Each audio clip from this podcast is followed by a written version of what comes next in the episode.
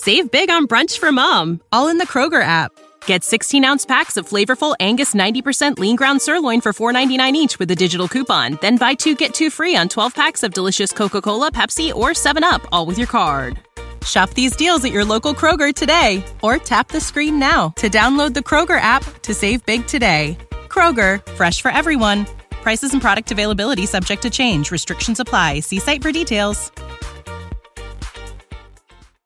Hey, everybody, thank you so much for listening to this episode of the Preacher Boys podcast. I make this show for you, and I hope that you really enjoy it. I have a lot of people that ask me how they can support the show financially, and you can do that by heading over to patreon.com slash preacherboys. You're going to get access to exclusive content, including early releases of episodes. I've got a couple episodes right now that have been released at least a month early over on Patreon. You've got access to things like unique merch, depending on what tier you join, and you get access to some behind the scenes content that I'm posting within the group. So head over to patreon.com slash preacherboys and become a member over there today. Every single supporter helps make this show a little bit more possible, especially as I continue to add additional episodes and content every single week. Thank you so much for tuning in. Let's get back to the show. Trigger warning. This podcast contains descriptions of various abusive situations. Listener discretion is advised. You are listening to the Preacher Boys Podcast, a podcast shedding light on decades of mental, physical, and sexual abuse within the independent fundamental Baptist movement. The testimonies shared on this podcast are told from the personal experience and perspective of the survivors. Not all legal outcomes are known or final. Any suspect is presumed innocent until proven guilty in the court of law. Now, here is your host, Eric Skwarczynski. Hey, everybody, welcome back to the Preacher Boys podcast. Today's guest is Christian ethicist David Gushee. He's the author of many articles and a ton of books, including most recently Defending Democracy from Its Christian Enemies. It is a absolutely riveting book that is packed with so much information that you could hardly retain it all on one reading. It's an absolutely fascinating book. And I brought David Gushee in to kind of continue some dialogue I've been having regarding kind of the cultiness of the election cycles, the dangers of authoritarianism rising up in face of democracy, and so much more. This is a really fascinating episode that I truly enjoyed. We even ended up getting into the conversation surrounding Taylor Swift and potential conspiracies there. Uh, it's a really good conversation. Again, for those of you who are adverse to political dialogue, this may be one to just go ahead and skip or just go into knowing that some of it may not be appealing. Uh, I don't expose all of my political beliefs on this episode, and I'm not specifically trying to get someone to consider one particular party over another. My goal is really that the conversation will really steer us back to discussions of shared values as citizens of whatever country you're in, whether it's the United States or elsewhere, and what it means in community to have dialogue that actually moves conversation regarding politics forward instead of turning into a us versus them mentality constantly. So I really hope you appreciate this episode. If you haven't read it already, be sure to pick up a copy of Defending Democracy from Its Christian Enemies, written by David Gushee. But before you read the book, go ahead and listen to this episode with David right here on the Preacher Boys podcast. David Gushee, welcome to the show. Thank you, Eric. Good to be with you. Yeah, it's good to have you on and uh, really excited to talk about this topic, but also a little panicked entering conversations about politics because it's outside the realm of what I normally cover on the show. But as you can imagine, uh, it's been something that's just happened to pop up in conversation after conversation.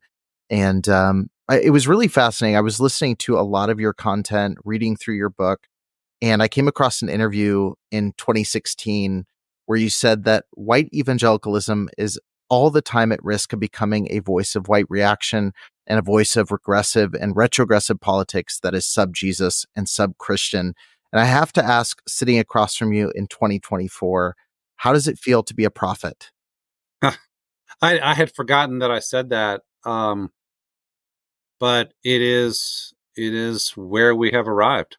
I mean, it is uh, it is accurate and the unequivocal evangelical embrace or nearly unequivocal evangelical embrace of Trump all these years later, after everything, uh, I guess that does make that statement look pretty uh, pretty prescient, doesn't it? You know? Yeah, yeah, it certainly does. And I know the and we can dive a little bit deeper into this a little later, but I know that the Trump campaign was a starter pistol for many on the what's now become a buzzword this deconstruction journey or this conversation of what does faith mean in modern day evangelical contexts. And i think that's probably a good starting point because you're coming at this from the perspective of a christian ethicist. And for many i mentioned before we hit record the term christian ethics can feel like an oxymoron when we're looking at evangelicalism in its current state. So tell me really quickly how you're approaching this from a Christian perspective and what the current political climate looks like and means to you today. Christian ethics attempts to uh, help Christian people think about their moral responsibilities and um, uh, what faithful following of Jesus would look like. And um, so one aspect of of following Jesus is is public life. It's how we engage politics and culture. Um, and I would say that political ethics, if you want to call it that, is an area where Christians have messed up repeatedly hmm. uh, in different cultures and different eras. It's hard to get this right for some specific reasons, but um, the fact that Donald Trump as a political phenomenon would be impossible without the ironclad support of a massive number of white evangelicals signals to me a remarkable failure in Christian discipleship. Hmm. Uh, just a remarkable failure in Christian ethics. He should have been ruled out for a hundred different reasons uh, within the first month of running for president in 2015, and the fact that he's still on the stage and um, indicates uh, some really unfortunate things about where Christians in this culture are. Yeah. There, there was a clip of Bill Maher very early on, and he was sitting across from Ann Coulter, one of the great minds of our day, and uh, asking uh, who she thought was going to win the election. And which Republican candidate has the best chance of winning the general election? Of the declared ones right now, Donald Trump. The crowd laughed and like it was this preposterous thing. And I'm curious, I mean, you're not new to examining these kinds of movements. You're not new to seeing this sort of thing happen. You've studied across different cultures, different rises to political power, religious splits, and things of that nature. When you first saw him announce his run, did you laugh at it or did you th- foresee that this is going to be something that oh, he's going to gain traction very quickly. There was a dimension of, um, oh, this is silly. He's hmm. he's running to build his brand. Uh, he's running to get more attention because what he really wants is attention it's for celebrity. Sure. Um, but it didn't take long. I mean, once we got into the the actual voting, to see that he was he was a serious candidate, uh, or at least being taken seriously and uh, then it's been a wild ride since then. Um, hmm. You know, I think the most interesting answer to that question is like when you talk to like a lot of African American friends, scholars, um, stuff, they were saying, "Oh, he's going to win." Hmm.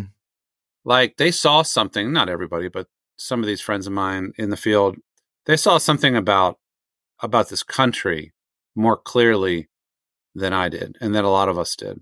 Um, that that he would become the major party candidate for president, and they would have a chance to win, and that he might actually win. To actually be able to see that in advance indicated a level of pessimism about who this country is and who mm-hmm. its Christians are that I wasn't quite able to muster before 2016. It, it, raises the question because I think there were two splits, right? There was the people who had optimism and thought this isn't possible. And like the people you mentioned that had this kind of pessimistic and I mean rightfully so pessimistic view of where we were as a country and where the church stood within the United States. And uh, I, I guess I'm curious for those who look at Trump as a figure and they're perplexed by how he gained so much evangelical support when he stands counter to almost every perceivable concept of who we know Jesus to have been. What was the draw of evangelicals to Trump? And I'm sure this is a question you've answered a thousand times, but for the thousandth and one time, just uh, I'm curious what your perspective is on that. He embodied uh, a reactionary spirit that was attractive to a lot of Christians. Hmm. And he embodied an authoritarianism that is unfortunately also attractive to a lot of Christians. Um, and so, in other words, what we understand Jesus to have been about has little to do with what Christian politics has been about if it is understood to be about negative reaction to unhappy cultural trends from their perspective and mm-hmm. authoritarianism. In other words, the right question is probably not what did he have to do with Jesus? And the answer is he was the antithesis of Jesus, still is, but more like what was attractive about him to a certain subset of self identified Christian people hmm. who themselves have drifted a long way from the example and teachings of Jesus. And that's a harsh judgment, but I think it's a fair one. And okay. so, so when Christianity or when Christians get that distant from the Jesus that they claim to be about, raises questions about what Christianity actually is. Reactionary politics is exactly where I was hoping you'd go with that answer because it's something that, you know, reading Kristin Du Mez's book and, you know, reading your book, you see this, you know, laid out in times like the 1960s you referenced in your book mm-hmm. and you read descriptions of that time period and the evangelical responses to the changes happening during that time. But you could lift all of the things that were happening and use that to describe where we're at now. Like, as much as it is history, it's a reflection of where we're at currently politically as well. And I guess I'm curious, like, keeping this centered around who the public and who evangelicals perceive Jesus to be. Do you think part of the reactionary politics reflects the understanding people have of Jesus as being a rebel against the political system of his day and a rebel against the religious system of his day. Because I think many people view Jesus as that rebel archetype, but what he is rebelling against seems to differ in different conversations. I think it would be generous to say that somebody's thoughtful picture of Jesus has anything to do with with right wing politics in America. I mean, people will, I mean, will attempt such a move. Uh, Jesus rebel against the machine. We're rebels against the machine. Ergo, we're following Jesus. Um, nice move.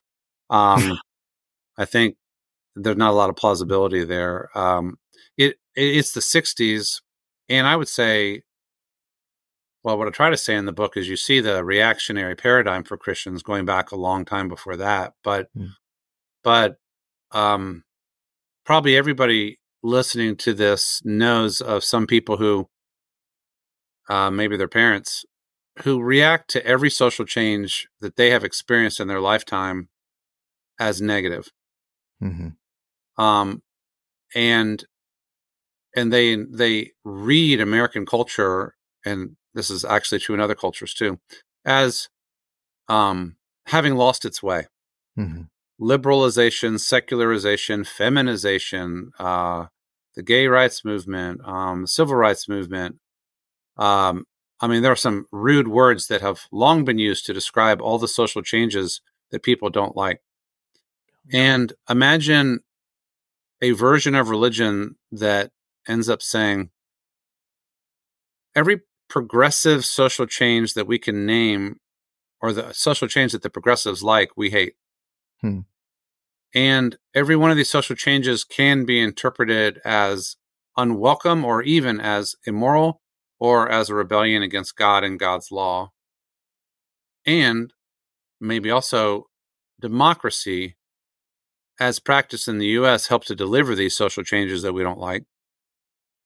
Hmm. And so maybe we have a problem with the entire system, uh, not just the culture the liberal culture, which we're going to blame mainly on Hollywood and New York and the universities and um, the administrative state, um, and the Democrats.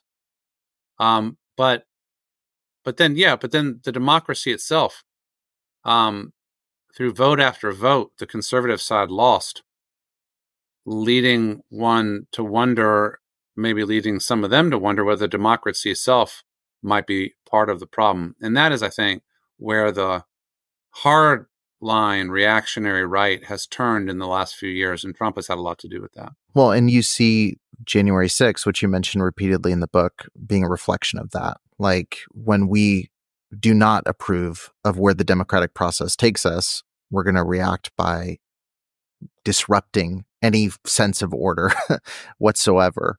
And, uh, you know, you mentioned this in the book that this conversation may not even be about Trump anymore. Uh, and he quoted uh, conservative Matthew Continetti. Uh, he said, Many on the right embraced a cult of personality and liberal tropes. And the danger was that the alienation from and antagonism toward American culture and society uh, could turn into a general opposition to constitutional order.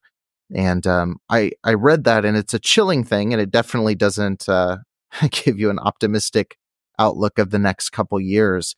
My question really coming from a fundamentalist background, where the more that you push up against them, they go, okay, the more persecution we're facing, the more confirmation it is that we're right. This is backlash that is proving our position is to the true one. It's one that culture's scared of. How do you go about actually engaging in meaningful conversation to curtail potentially really devastating effects of this authoritarian perspective of politics?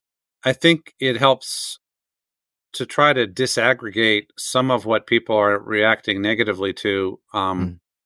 and and maybe take it issue by issue uh, and there used to be a thing where you would test you would test ideas against scripture or against christian values and see how they held up like um, for example the xenophobia around immigration um, and the fact that our culture our culture has become more multicultural and multiracial and less white dominant um, there's no reason biblically quote unquote why that should be a problem hmm.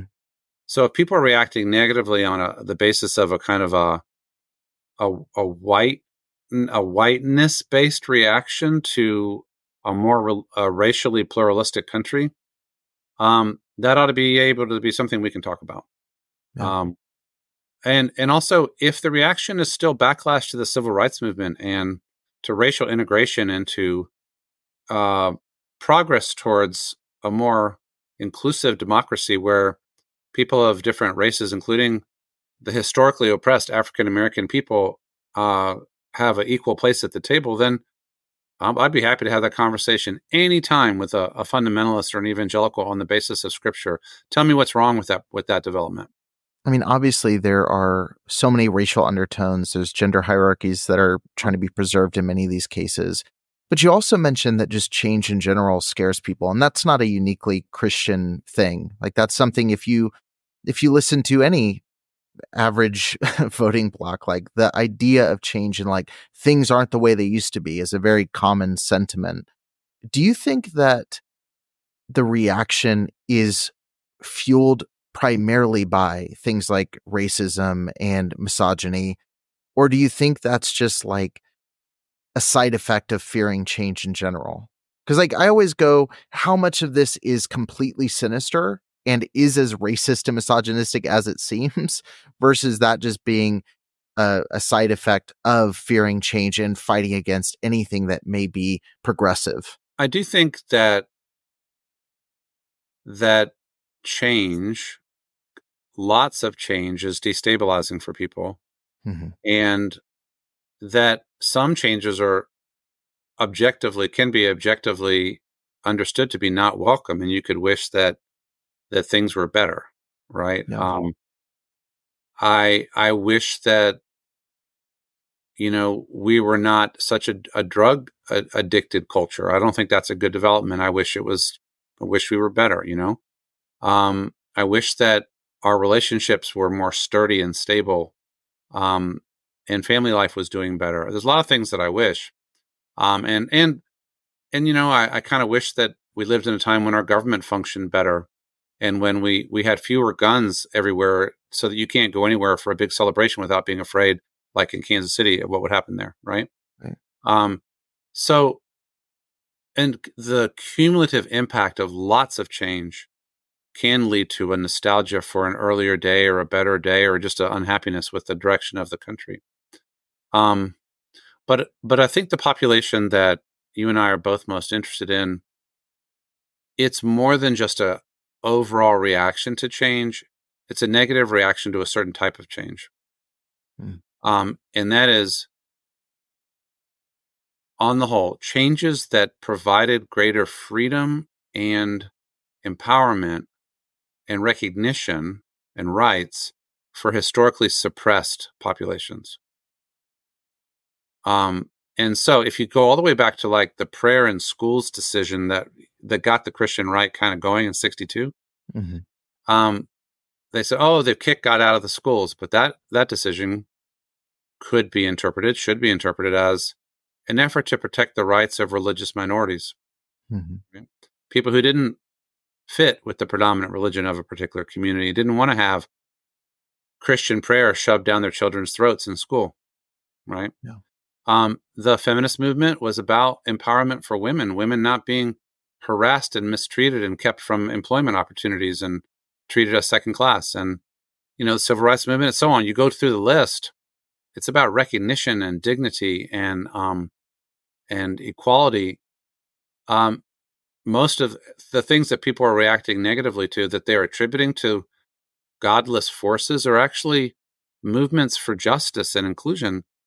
Um, and if you're reacting cumulatively to all those changes as somehow a threat to Christianity, then that's a specific kind of problem, I think, that needs to be addressed as such, you know? I'm going to get you back into today's episode in just a moment, but first, I want to thank the sponsor that is making today's episode possible, and that sponsor is Factor.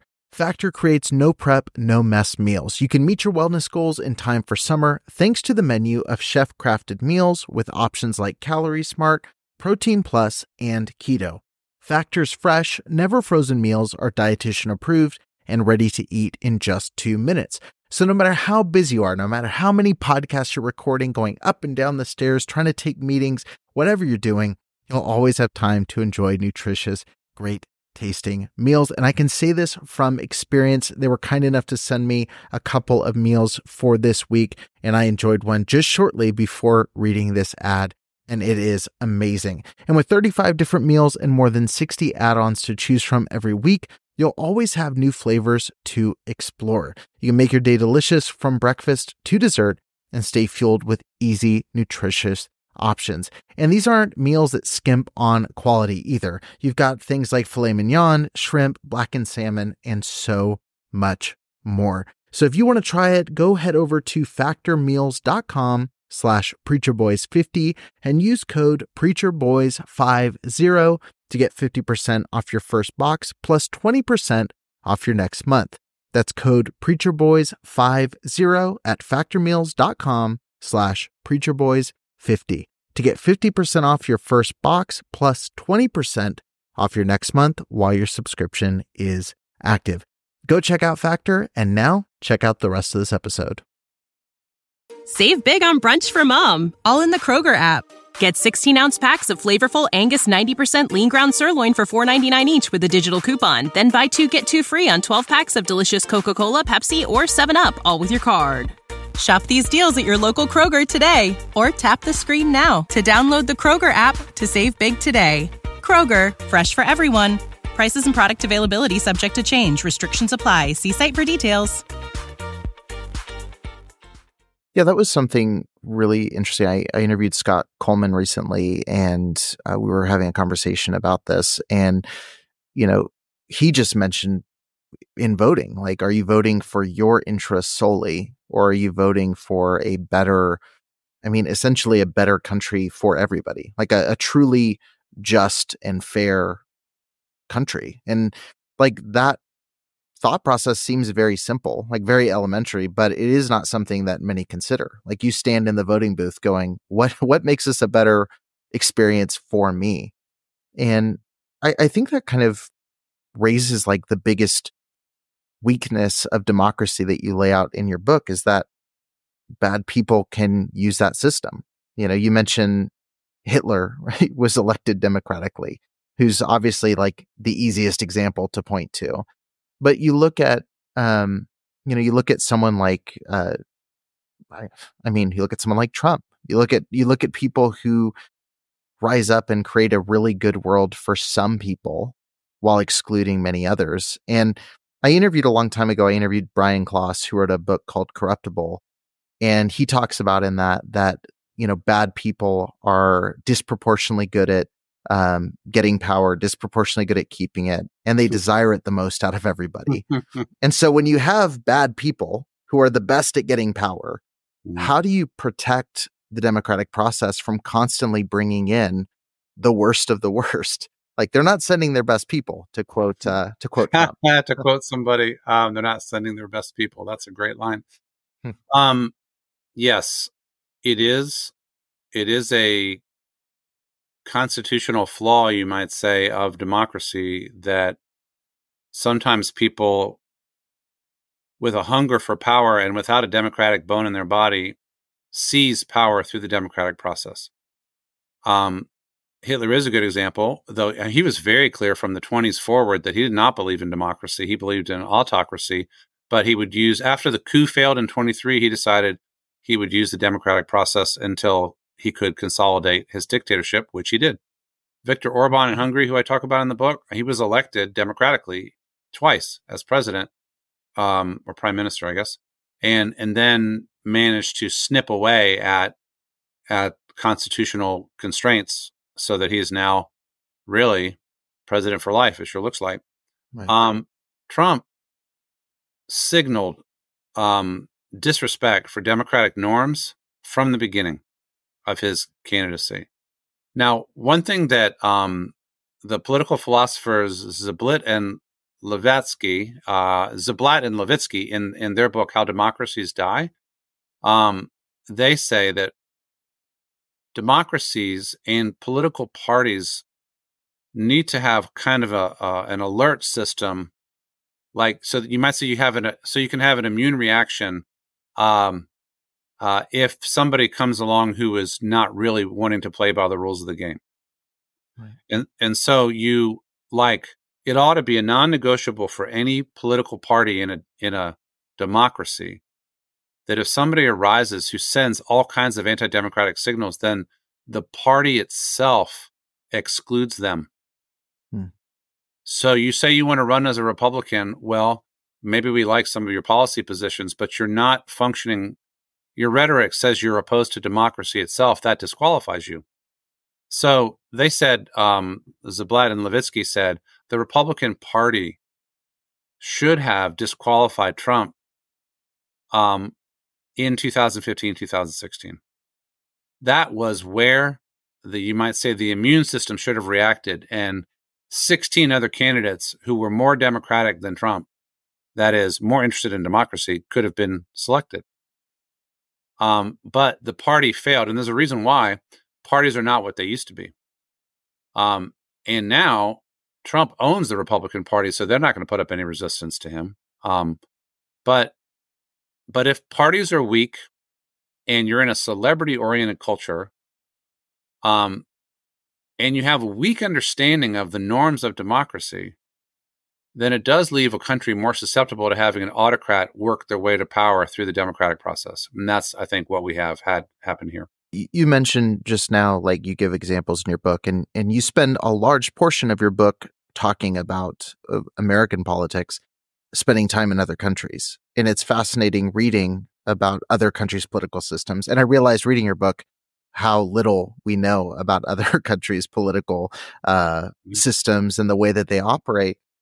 And I guess I'm curious from this perspective. It, it seems like so many issues that we see within the church, within politics, within just day to day life is rooted in a lack of education and a lack of understanding of history, a lack of understanding of, you know, cultural patterns. And, you know, I like to think that I'm more well read than the average person. I like to think that I keep up with some of these things. But reading through your book, I'm reading things and going, I never knew that. I never knew that. And and I'm curious for you, how do you think people should go about educating themselves to make more informed decisions and to be able to see some of these red flags? Because, like we said earlier, there's people who saw Trump who didn't pick up on some of the issues that are now present. Like you have the voters regret later on down the road where they go, Oh, I just thought he was going to drain the swamp and he was going to do all these things that resonate with me as someone who just saw that something wasn't working. Mm-hmm. But then I saw, Oh, this is who he really was. What are the first steps in becoming at least loosely educated in how democracy should function and how we should engage politically? And I know that could probably be a whole nother book. um, well, um, I'm trying to look at um, the list of warning signs that where is that? Maybe it's page 35. Um, uh, first of all, while I'm looking for this, it's yeah. amazing that you got uh, page 35 right because that's exactly where it is. so. um, I'll start off by saying I want to totally and sadly affirm what you said about how little we understand about not just other countries' political systems, but about our own. Hmm. It feels to me, after I'm working on this book, I actually had to do plenty of homework myself to like that chapter on what is democracy and you know how do you define it and how is it different from authoritarianism. Um, I certainly didn't get that in 12th grade government class taught by the gym teacher. You know, I didn't get that. Sure. Right? Yeah. Um, and and I didn't have to take government in college. How is that even possible? Um, I picked it up some in ethics. In other words, I'm a pretty well educated person myself, and I had to do my homework to even be able to recover and define what it is that democracy is. Did you sit down to write the book thinking, I've got a pretty good understanding of democracy. That'll be the easy part to write about. And then you start writing pen to paper and go, oh, there's a lot of blank spots here. Yeah, that, that I did have that experience. Hmm. Um, uh, see, but I also think we've been able to take democracy for granted here. Um, like, like there's a lot of things we take for granted if they are just in the air we breathe, right? You know, um, how does capitalism work? Well, I mean, it's harder to describe than it is to participate in because we're doing it every day, right? Um, so in general, we have a woeful um, lack of understanding of um, of government and and what it, how democracy is and how it functions, the branches of government, even just the basic civic stuff, and even worse, what's happening in other countries. But but one of the things, I mean, let's say you don't have to become an expert in political theory to be able to um, to pay attention to warning signs. And this is what uh, Levitsky and Ziblatt say.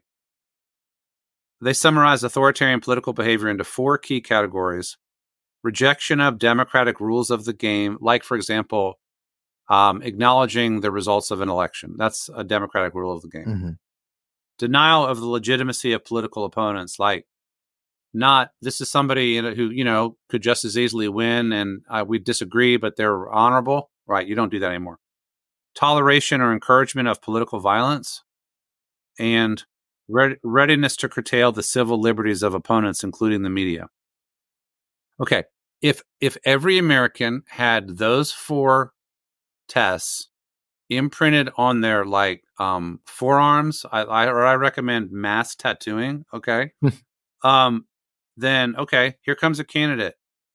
Denial of the legitimacy of political opponents, check. Toleration of or encouragement of political violence, check, etc. Right? In other words, they say Trump was sending these signals as running while he was running for president in 2015. Um, and that was different, and that there were norms before that um, mm. that were trampled. Um, and so we at least need to know where the guardrails are that separates a democracy from an authoritarian state and try to protect the democracy that we have. Um, at least that. In my interview with Scott, I, I was saying like there's because he talked about dog whistles a lot in the book, which which I was like, it's more like bullhorns at this point with yeah. a lot of these statements. Yeah. But I am curious because there's people who would say, who are listening to this, we live in a unprecedented technological era where maybe we do have concerns about voting and maybe we do have concerns about how we can shore up elections and make ourselves less vulnerable to hacks and things like that, which I think is a good conversation to have. Like security is important. You have people who would have a conversation and say, you know, hey, there's some legitimate concerns about these people who are running, you know, or like this person who's unqualified from the left and the right.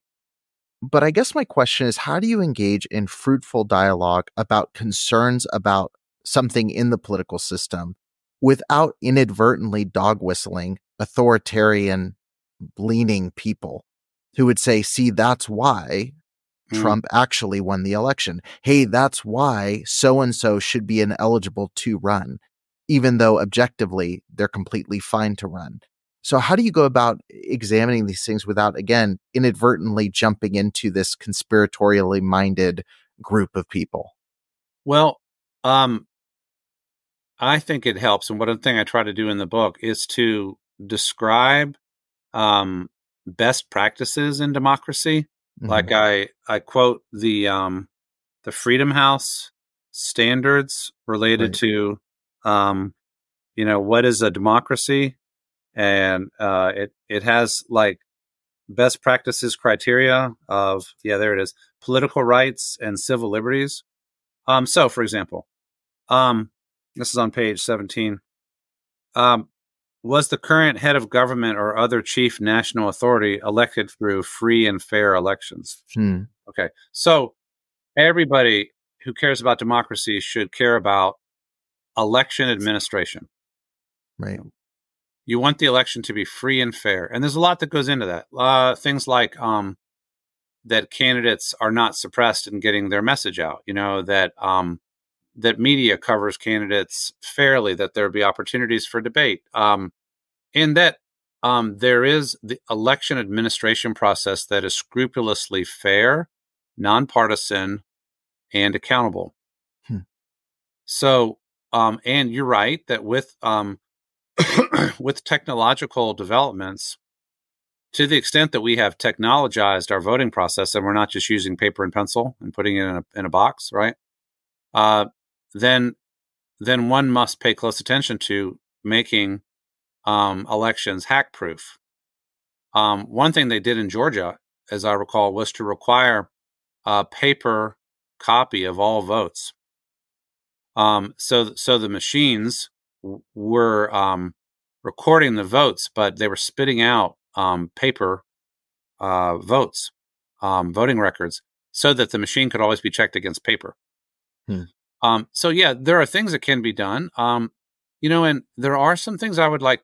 I mean, you know, uh, I'd like to be sure that we're not fiddling with the rules all the time so that they're not clear or you know how late can you turn in an absentee ballot and you know or what about people being able to collect ballots and deliver them from point a to point b yeah these are all things worth worth considering at the state right. level um but but wild-eyed conspiracy theories um, involving absolutely implausible claims and then all of them shot down by the courts in 2020 then you're in a different zone then you're in the zone of uh, la la land right um, right.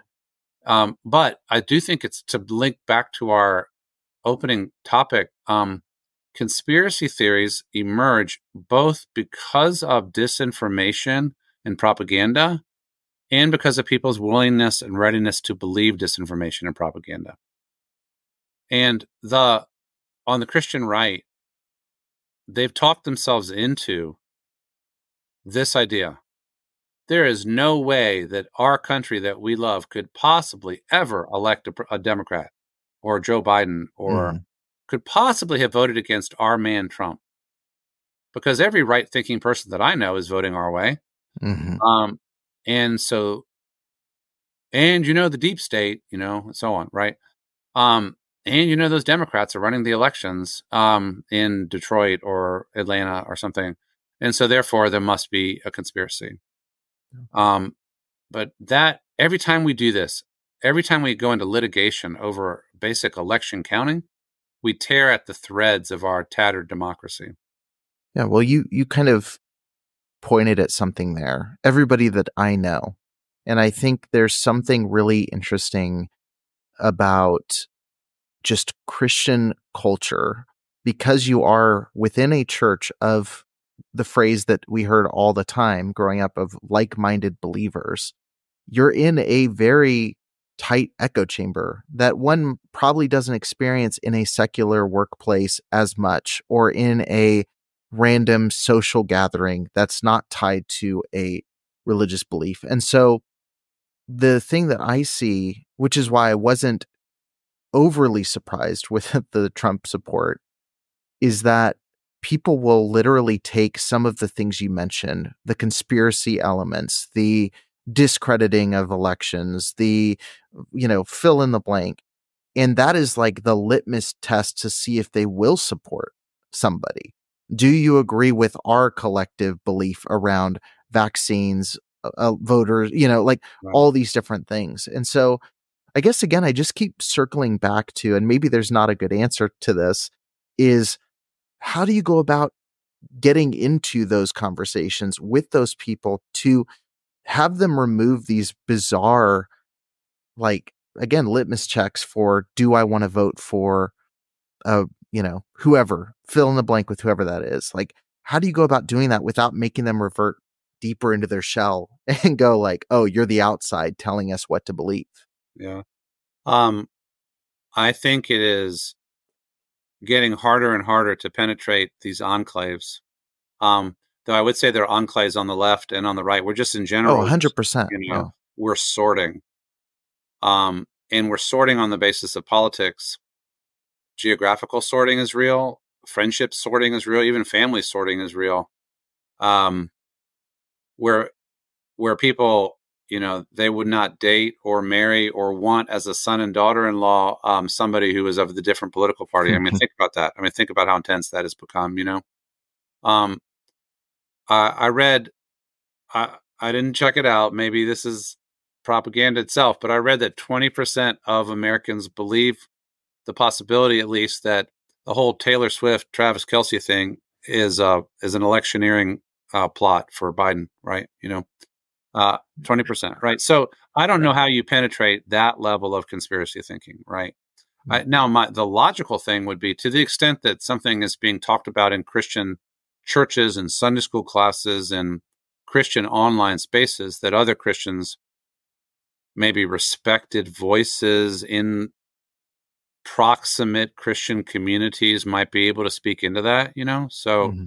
but what I think has happened is that even the evangelical establishment, National Association of Evangelicals, or seminary presidents, or seminary professors like I am, have less and less influence over the thought of grassroots people who identify as evangelicals and fundamentalists. Mm-hmm. It's like we we've lost. I'm not evangelical anymore, but to say they've lost leadership in many ways of their communities, and and so I remember seeing the statistic um, that you know who do you trust, and they and the answer is they trusted Donald Trump more than their pastor.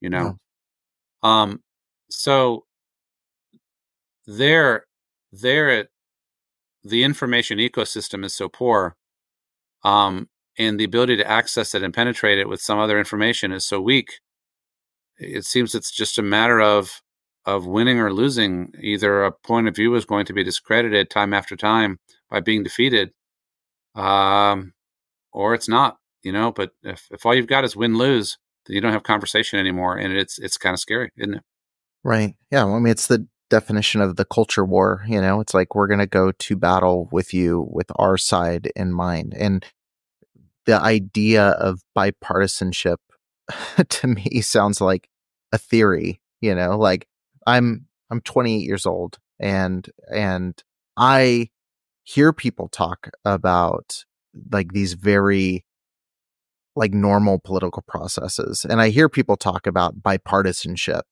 and I'm, I like try to think of examples of true bipartisanship that I've seen in my lifetime that I haven't read about in a history book. Yeah.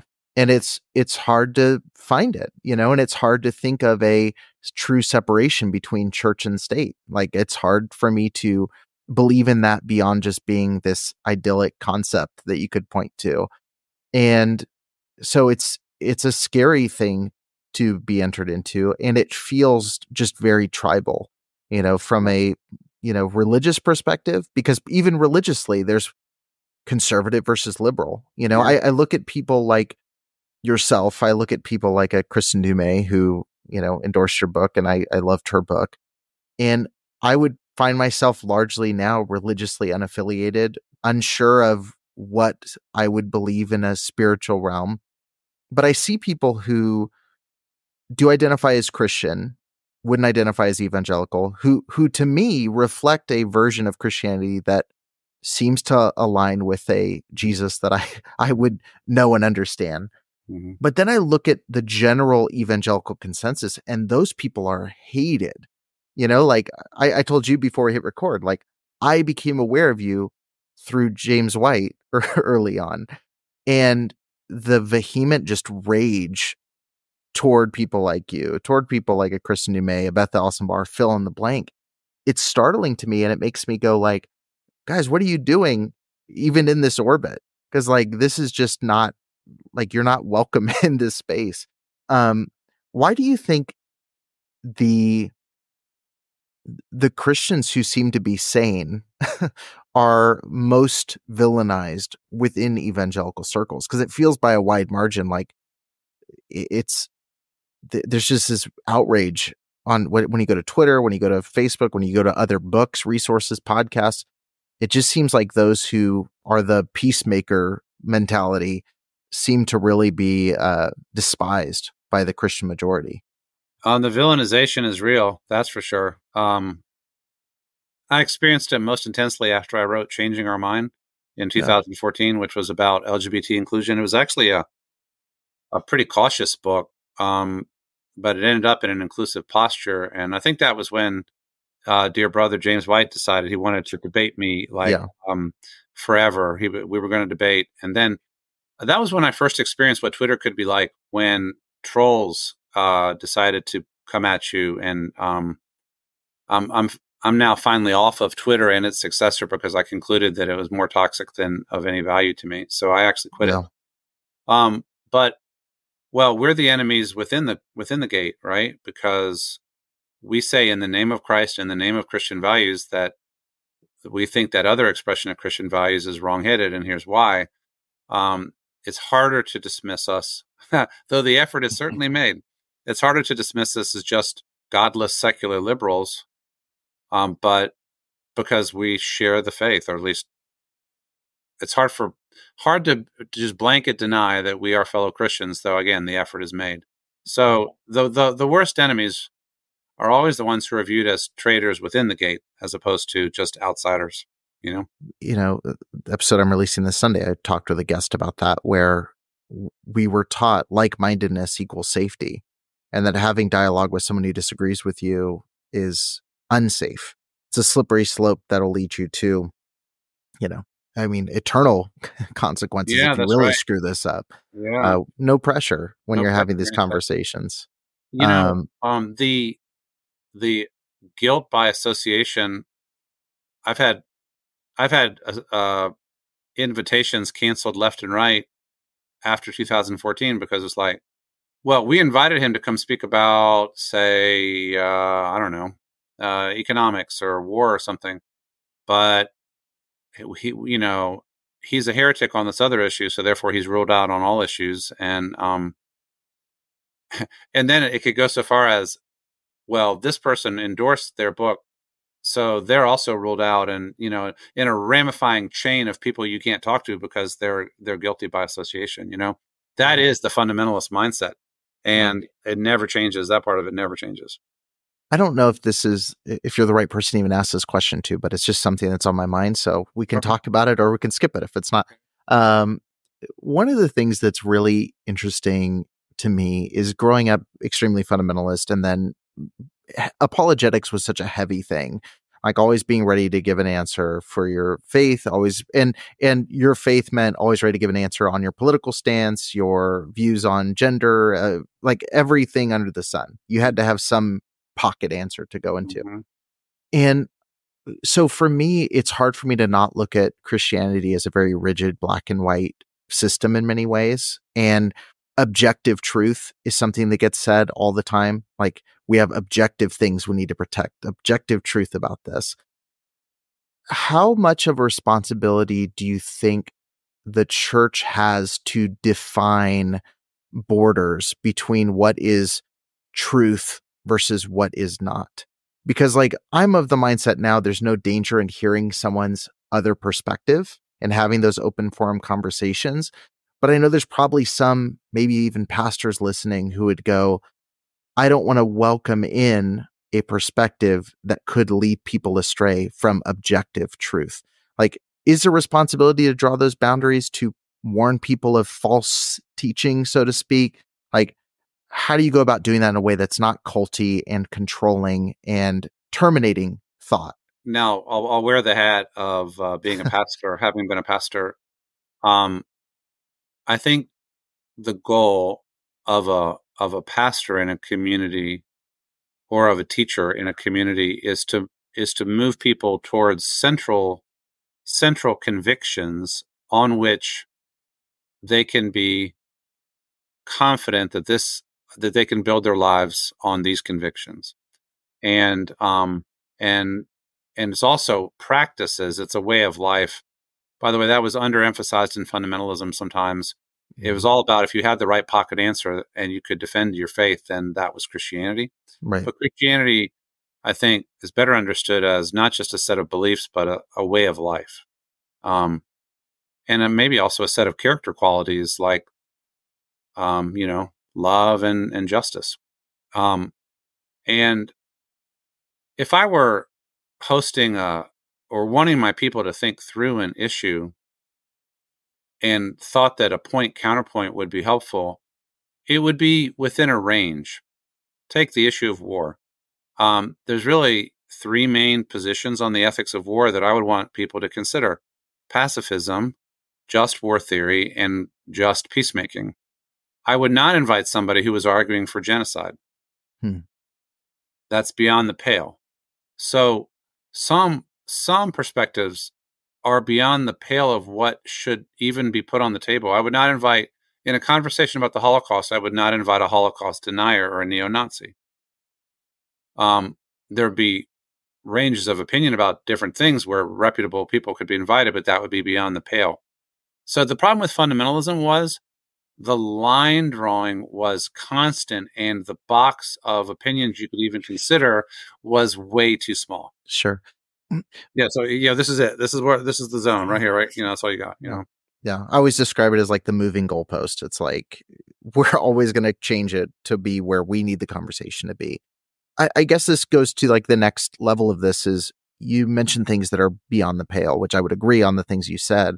But I guess the question that, you know, I, I play devil's advocate all day in my mind. So I go back and forth with these things myself is like, who defines what is beyond the pale? Because there's some who would listen who again would say, well, have you actually engaged with what so and so said about the Holocaust? you know like because there's people that i see that on twitter all day especially now as twitter's gotten it's gotten way worse since you left just so you know. It's not gotten better. But they'll say like well look at this. Like the information's not harmful like you need to look at this. And i would disagree with those people just for the record um, i would not put myself in the camp of holocaust denying which is sad i have to expressly say that but who who defines what's beyond the pale in these conversations? Because I think that was one of big Trump's big weapons, right? Is like the fake news media wants you to believe this, yeah. or so and so wants you to believe this. Your line should be here. If everybody's drawing their own line, how do we come to agreement on even the stage of debate? I think that's a great question. Um, there's no real better answer than to say that uh, the community itself um, as shaped by its norms, traditions, scriptures, sacred texts, and ethos, is all the time in a process of setting and then sometimes renegotiating what what those boundary lines are right mm-hmm. um and this this raises this question about about our country in what meaningful sense can it be said that we are a community? Hmm. Wow. Um, a community, by definition, it's there's unity, there's there's commonality, and there's unity. Thus, community. Um, we don't have unity and we don't have commonality. We just all happen to be American citizens or to live within within the borders of the United States of America politically. Um, but this this is something that has exercised political philosophers for all time. Can you have any well functioning political order if you don't have a shared account of reality or a shared account of morality or of common values or vision or whatever? Did you notice the other day when uh, President Biden said about Trump? Um, what he said about NATO and Russia going ahead and taking those NATO countries is un American. That hmm. language? Mm. Yeah. That language is a way of saying we are a community. This community has certain standards and norms. That statement violated it. Wow. Right? Um, un American. Well, that's such an interesting adjective, right? I mean, who defines what is American and what is un American? And is that a good word or a bad word? But that's Biden attempting to say there are boundaries. Yeah. That violates a boundary. Um, and so every community, you might say, I like the, the language of margins and center, right? Mm-hmm. Every community has a circumference, but also a center. Um, every community that can function. And so, like, if you're leading a, a family or a group of friends are making a decision or a business um, or a church, you're only going to be able to move forward together if there's some sense of common vision and common values. Um, here's here's who we are. Here's what we're trying to do. I fear that there's very little of that left in the U.S. And so, anytime I see any evidence that we kind of have any shared vision happening about anything, even if it's we all like watching the Super Bowl, that's something. I mean, give me something. Sure. You know, uh, we like our sports or we like we we like our entertainment figures. So th- sometimes this is discussed: is is there any common cultural ground at all? Yeah. This, by the way, is what's kind of problematic about the whole Taylor Swift thing. She was kind of common ground, like everybody loved Taylor. If we can't agree on Taylor Swift, we're done as a country. I mean, we're... think about it. You can't agree that she's she's you know an interesting figure who's made some interesting and good music, right? She's a good entertainer. Now we're fighting about Taylor Swift, mm-hmm. right? So, um, I struggle between two competing impulses for me personally. One is I'm trying to defend a certain kind of position that is over against that of people who I think are making a fundamental mistake. And that's kind of what this book is about, you know, this democracy book. Um, on the other hand, I'm also pleading with myself and my group and other groups and everybody to try not to tear this country apart at the seams, yeah. to try to find some places of common ground so we can live together in community. And um, so, so the quest for unity on the one side, and the quest, you might say, for my my side's opinion to prevail, these these feel at tension in in my own spirit. Well, I know I only have a few minutes left, but I wanted to ask you in in your book you mentioned that counter revolution's never over. There's always another enemy to defeat. And I guess uh, I opened with a quote from you in 2016. If you're to look forward into the future, put on your prophet hat one more time. Uh, what do you foresee the next, uh, you know, counter revolution to be? What do you think is going to be the next target in the sights of the uh, right wing kind of evangelical, or even more broadly, the Christo authoritarian movement that you defined within your book? I'm quite confident that they would like to reverse pretty much everything that has happened on the LGBTQ recognition and rights front since the 1970s. Hmm. Um, and certainly the overturning of gay marriage, uh, maybe sending that back to the states as well, would be a goal. Yeah. Well, that's um, been audibly stated as a goal after yeah. the tur- overturning of Roe versus Wade. That was literally that's next. that's on the docket. I mean, again, if you think about the counter revolutionaries or the reactionaries, or they're not happy with pretty much anything that has happened since 1962. Sure. So, so picture something that has happened since 62 and then think of it being reversed. right? Hmm. The constitutional church state structure has already been chipped away at quite a bit by the Supreme Court, right? Yeah, absolutely. Uh, and then you know whether it's gay marriage or and you know the Kristin Du Mez's book is is partly about how many ferocious patriarchs are still out there and Yeah. would like to to reverse the gains of the feminist movement. You know, um, so and you know there's definitely a profound effort to reverse the victories that were won at such cost by the civil rights movement. Um, so the answer is picture anything that people don't like that happened since 1962. There, there are some people attempting to reverse it. Um, I don't, I don't know how much progress they're going to make because they're not a majority, but they're a determined minority and they're pretty organized. So, um, Right. that's my my stern, uh, unhappy prophecy. Um, what's going to happen in the politics? I'm not sure. I think it's neck and neck. Um, whether we will elect a candidate who will snip away at democracy the way that Orban has done in Hungary is a live possibility as we speak today. Yeah. I hope it doesn't go that way. I don't know what the outcome will be. Right. My original final question was, uh, where do we go from here? And are you optimistic or not? But I think you just answered that question. So, Uh, we we we defeat anti-democratic candidates and try to return to something like normal democratic politics. Hmm. So we must defeat Donald Trump. Somebody like Nikki Haley, for example, it's a totally different order of of magnitude of what we're talking about. There you have policy differences as opposed to the survival of democracy as a political system. So that is the number one order of the day. We can talk about other things after November.